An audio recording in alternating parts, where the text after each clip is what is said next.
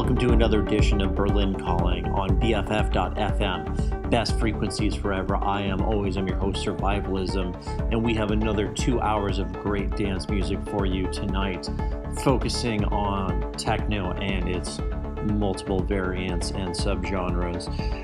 Tonight, we're going to be playing about two hours of really good Detroit based techno, some modern stuff, and some stuff that goes back to deep in the day as we've talked about before, Detroit is one of the main birthplaces of techno. But we're going to be going back even deeper than that today. We're going to be talking about how dance music culture evolved out of the LGBTQ community and how that impacted the various strains of this music and its various sort of dance music scenes.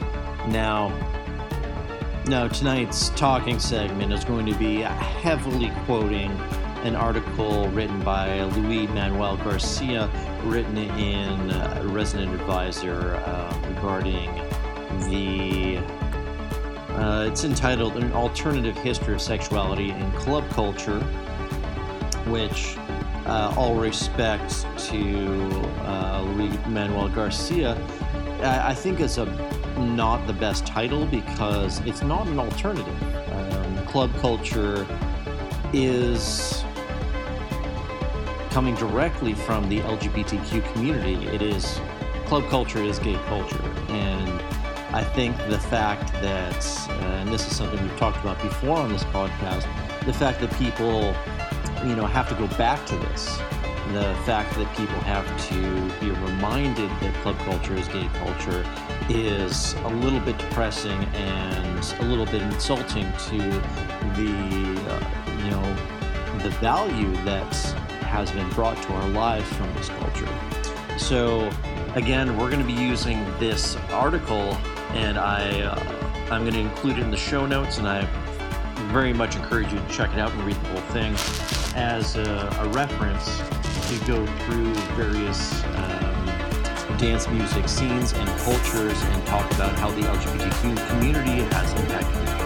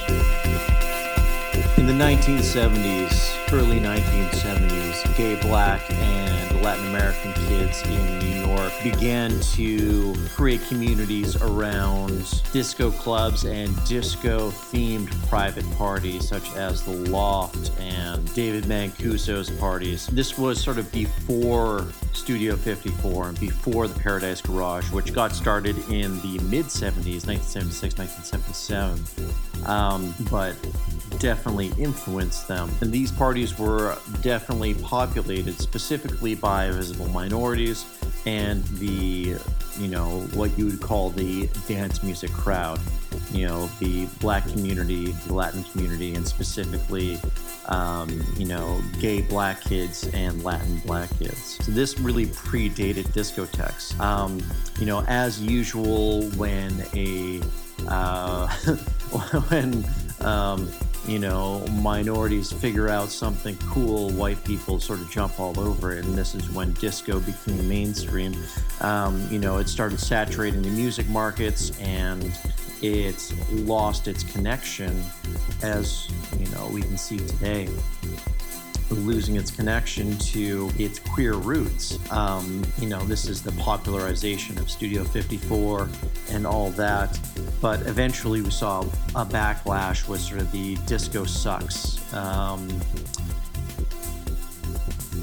disco sucks messaging, which you know in 1979 culminated in a uh, literal explosion of uh, hate against disco music, which you could argue was homophobic, um, but was also part of a natural cycle of commercial music rise and fall. Um, which you can see with boy bands, which you can see with garage rock, which you can see with anything.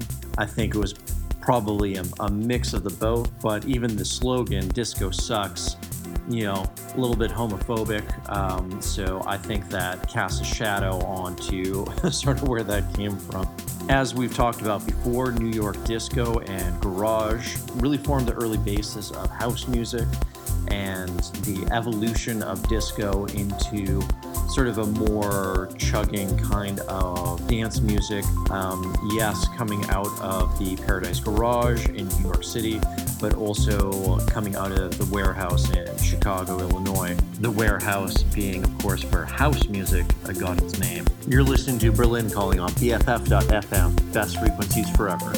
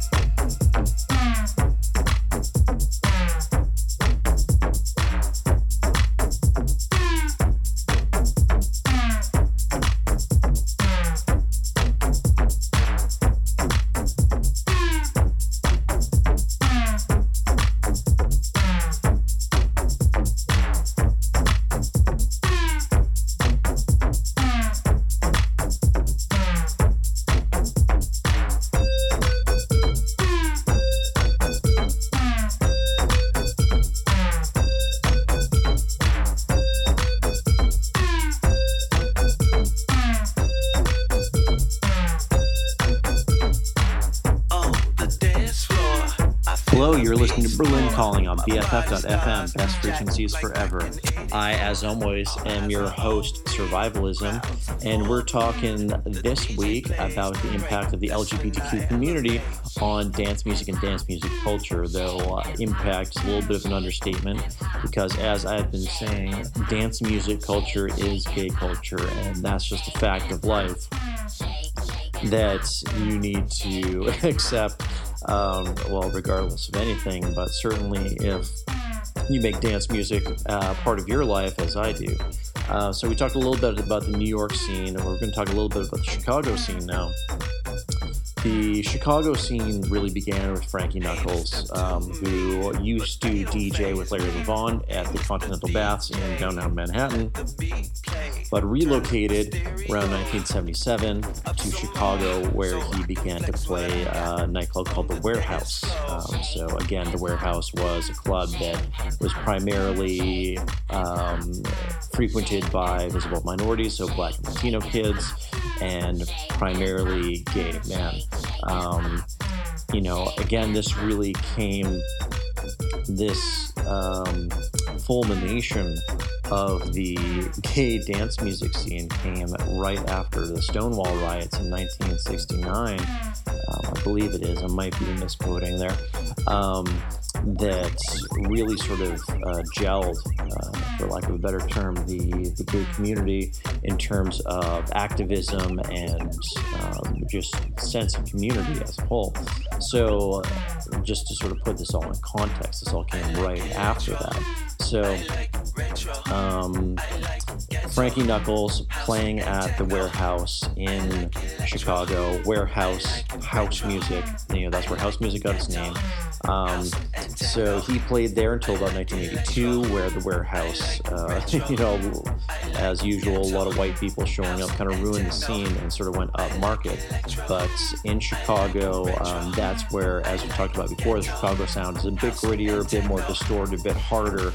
Um, that's where this kind of sound evolved, and also the uh, you know evolution of the uh, Roland TR-303 uh, for you know the creation of acid house music really came into popularity. You know, this wasn't the only place it was used, but it's the place it was used a lot. And this sound really blew up. Um, so acid house music kind of spread all over the world, uh, sort of created its own subgenres, uh, blew up in the UK, and created its own in Chicago sound of stripped down, really raw, really intense, higher BPM dance music, which was going to become one of the bigger influences uh, along with industrial music, Bauhaus, and experimental electronics of the creation of, you know, what you might call proper techno music.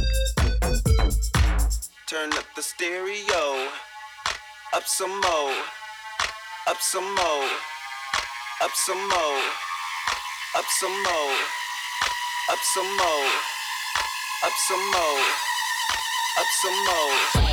Hello, you're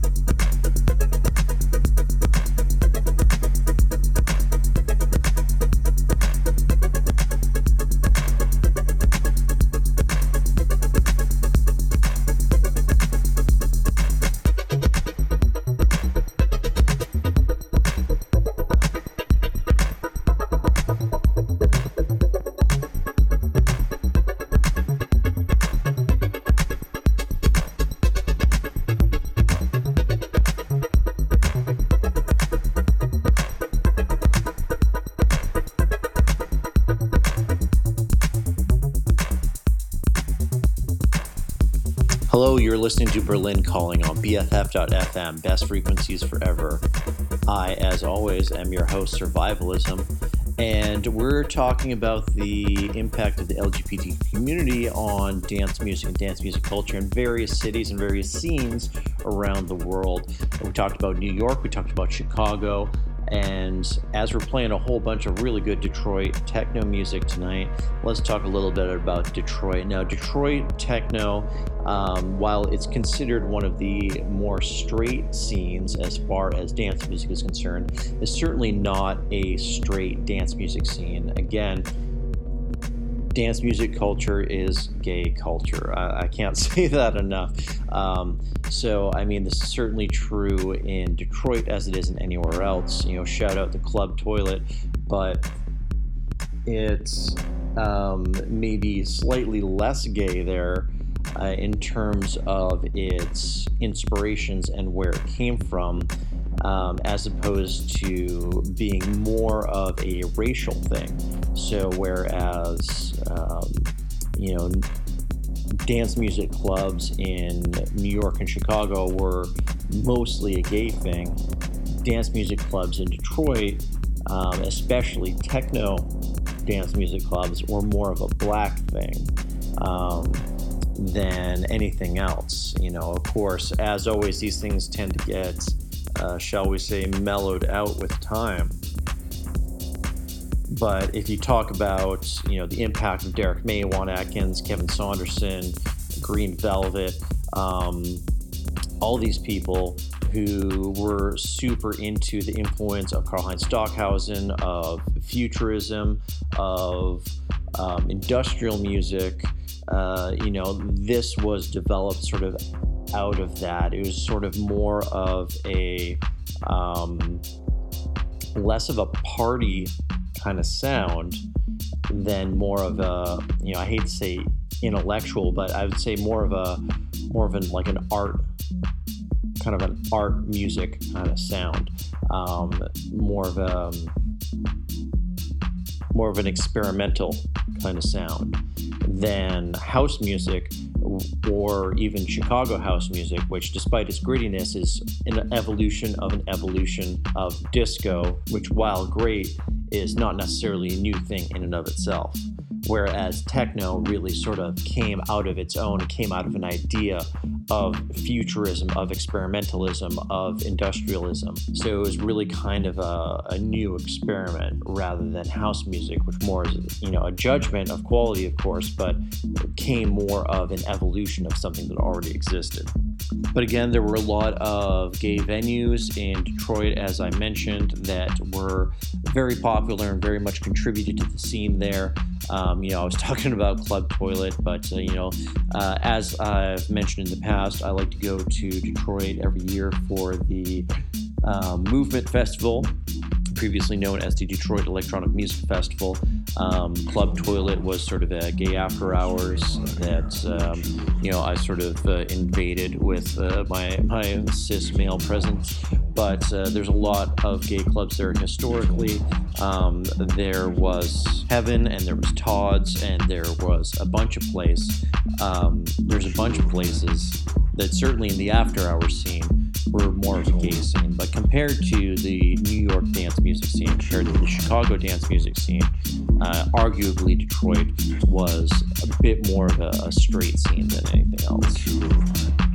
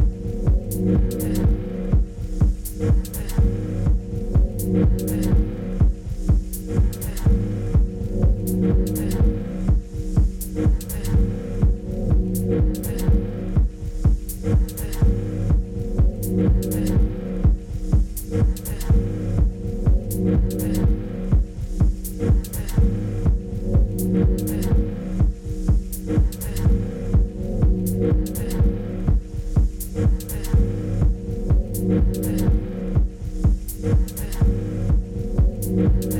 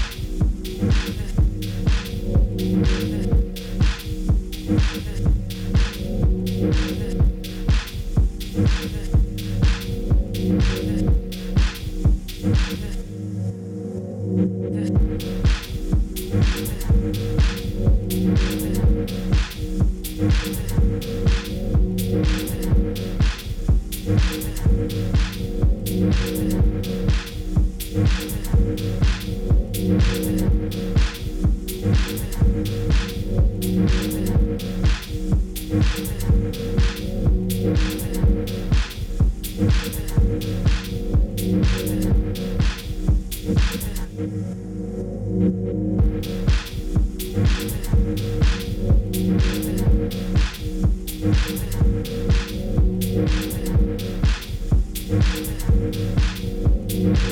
you.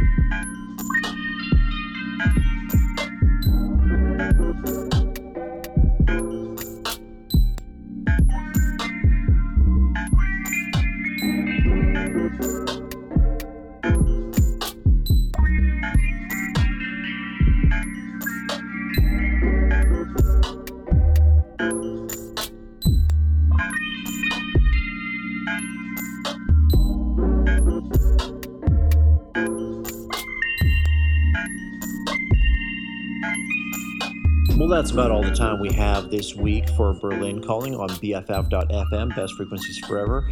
I hope you enjoyed tonight's broadcast. Uh, if you did, I would encourage you to check us out at mixcloud.com. That's mixcloud.com slash survivalism, where you can check out previous shows, full track listings, as well as show notes.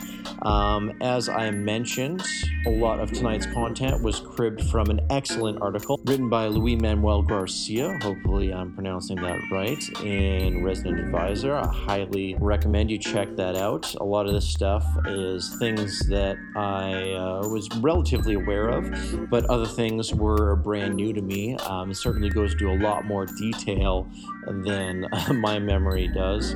Um, you know spend enough time in the dance music scene, uh, your memory tends to get a little bit fuzzy sometimes for some reason. I don't know what could be the cause of that.